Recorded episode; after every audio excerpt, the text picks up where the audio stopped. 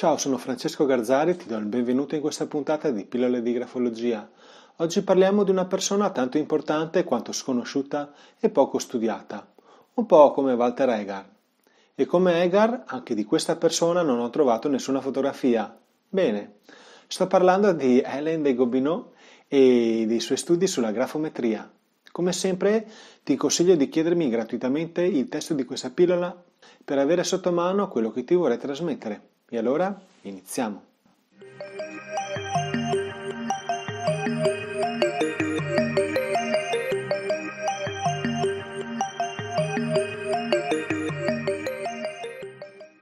Hélène de Gobineau è una grafologa che ha collaborato con lo psicologo clinico e psicoanalista francese Robert Perron, che tra l'altro a quel tempo era anche direttore onorario delle ricerche del CNRS e membro titolare della Società Psicologica di Parigi, e con un certo René Zazzo, direttore della Scuola Superiore di Parigi e del laboratorio dell'ospedale di psicologia dell'ospedale Henri Roussel e altre qualifiche molto importanti nell'ambito di psicologia del bambino. Gli studi di Helen riguardano la grafometria, cioè la misurazione di diversi componenti delle grafie in forma matematica e statistica in ambito clinico e quindi in maniera scientifica. Più nello specifico riguardavano la nascita della grafia, quindi le basi, e la sua evoluzione in bambini di età compresa tra i 6 e i 14 anni.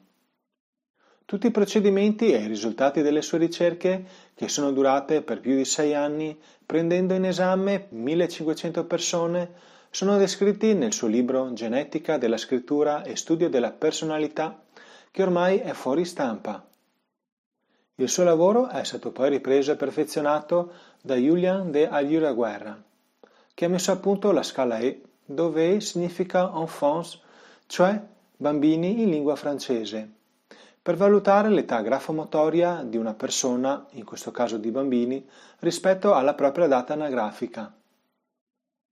In altre parole, permette di capire se una persona ha un ritardo o un anticipo dell'evoluzione della propria grafia rispetto alla sua età di nascita. Prova a spiegarmi meglio.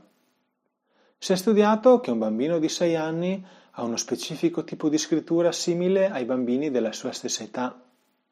Un bambino di 10 anni ha un altro tipo di scrittura sempre simile ad altri bambini della sua stessa età e così anche per un ragazzino di 13 anni tra i propri coetanei.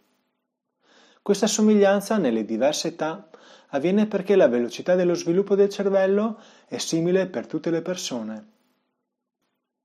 Ecco, se un ragazzino di 13 anni ha la scrittura di un bambino di 8, qui c'è un problema perché qualcosa nell'evoluzione del suo modo di pensare ha trovato limiti o rallentamenti cioè qualcosa nella sua vita gli ha impedito di avere uno sviluppo, possiamo dire, normale. Al contrario, potremmo dire che un ragazzino di 13 anni che ha la scrittura di un adulto di 30 o 40 anni potrebbe avere avuto un'accelerazione nella propria maturazione mentale. Helen inoltre ha studiato il movimento dal punto di vista della sua progressione. L'animazione nella grafia, di qualunque grado sia, è sinonimo di vita, è successione e diversità che ci fa adattare alle nuove condizioni e quindi ci fa evolvere.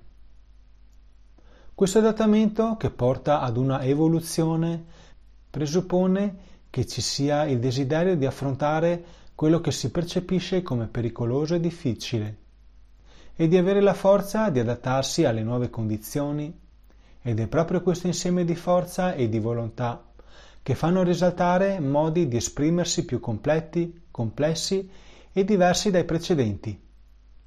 Prova a spiegarmi meglio. Se io rimango sempre in casa, molto probabilmente non avrò quell'esperienza di vita che ha una persona abituata a viaggiare in giro per il mondo da anni.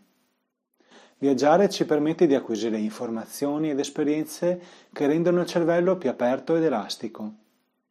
Avere un cervello e una mente più aperti ed elastici ci permette di trovare più soluzioni ad un problema in meno tempo e con maggiore facilità, perché ci siamo allenati a vedere le cose da più punti di vista e a ragionare in più maniere grazie ai tanti tipi di esperienze accumulati nel tempo e che abbiamo vissuto e toccato con mano. E tutto questo lo si vede anche nella grafia di ciascuno di noi.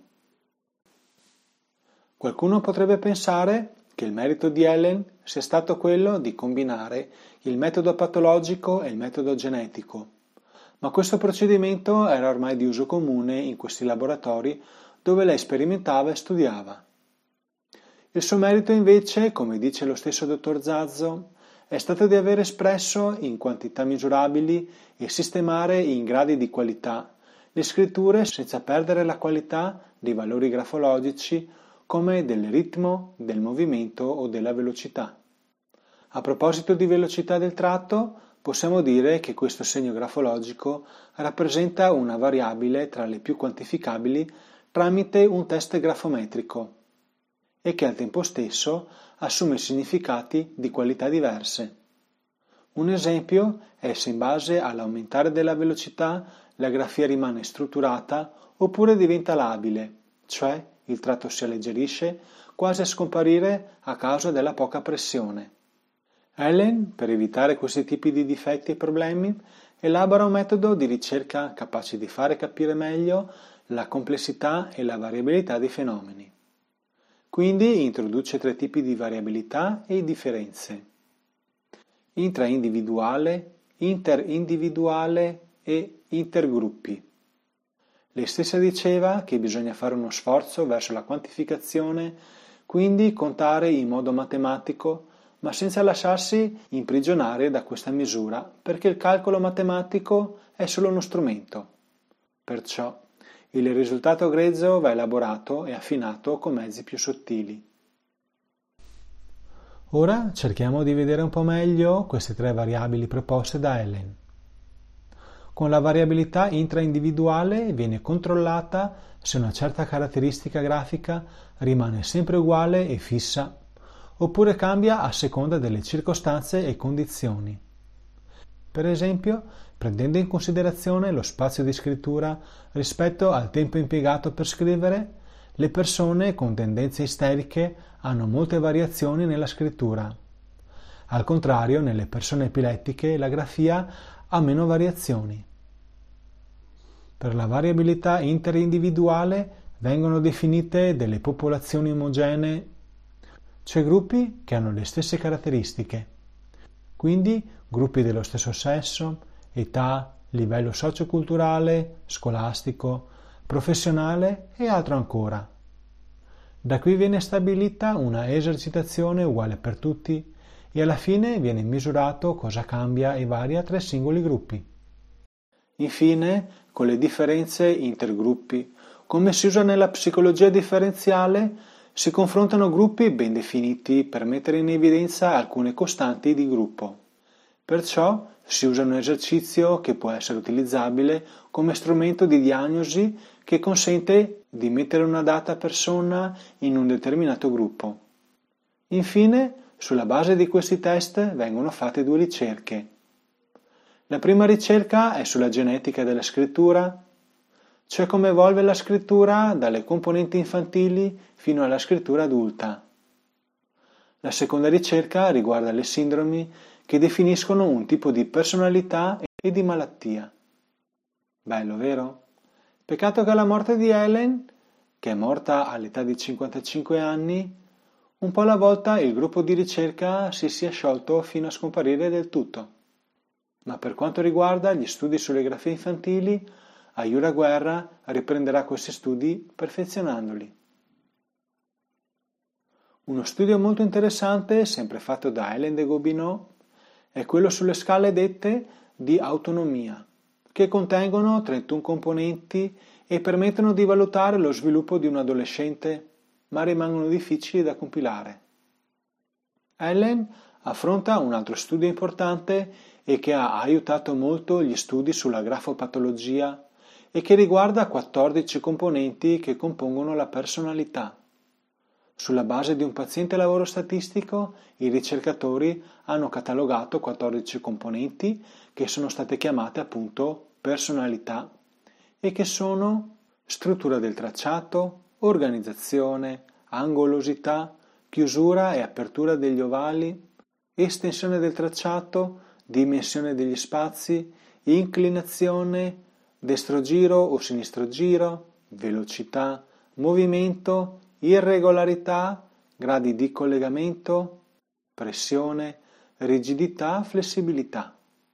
La stessa Helen ha poi stabilito il grado di presenza di queste 14 componenti in un gruppo specifico, per esempio un gruppo di intellettuali, di paranoici, di ritardati affettivi, di isterici.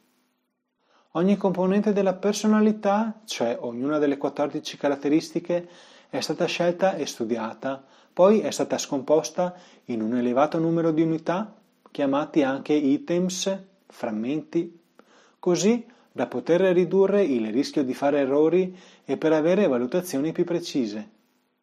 L'interpretazione di questi aspetti della grafia si basa sul metodo delle differenze intergruppi accennato poco fa.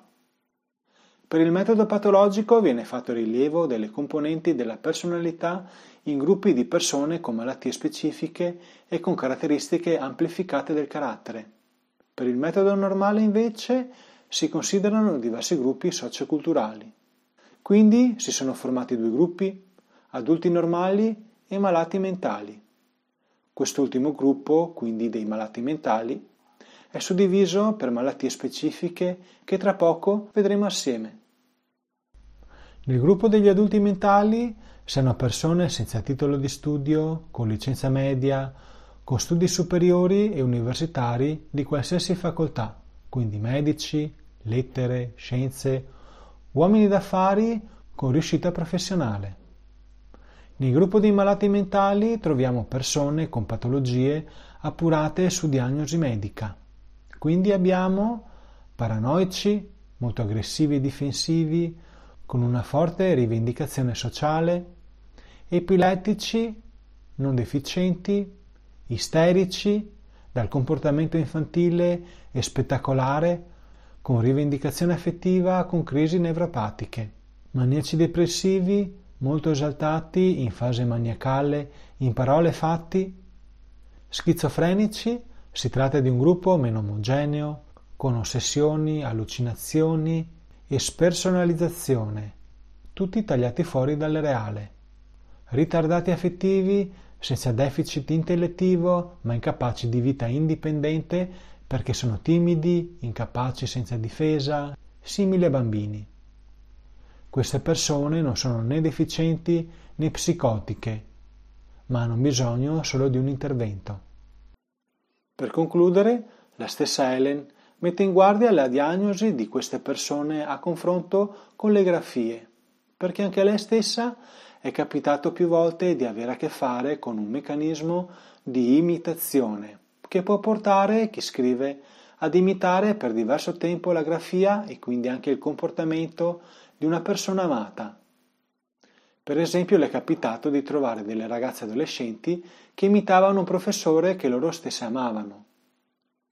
Infine lei stessa precisa che su 1500 grafie di malati mentali in trattamento in ospedale psichiatrico, nel 25% dei casi non ha potuto riscontrare il disturbo attraverso la scrittura.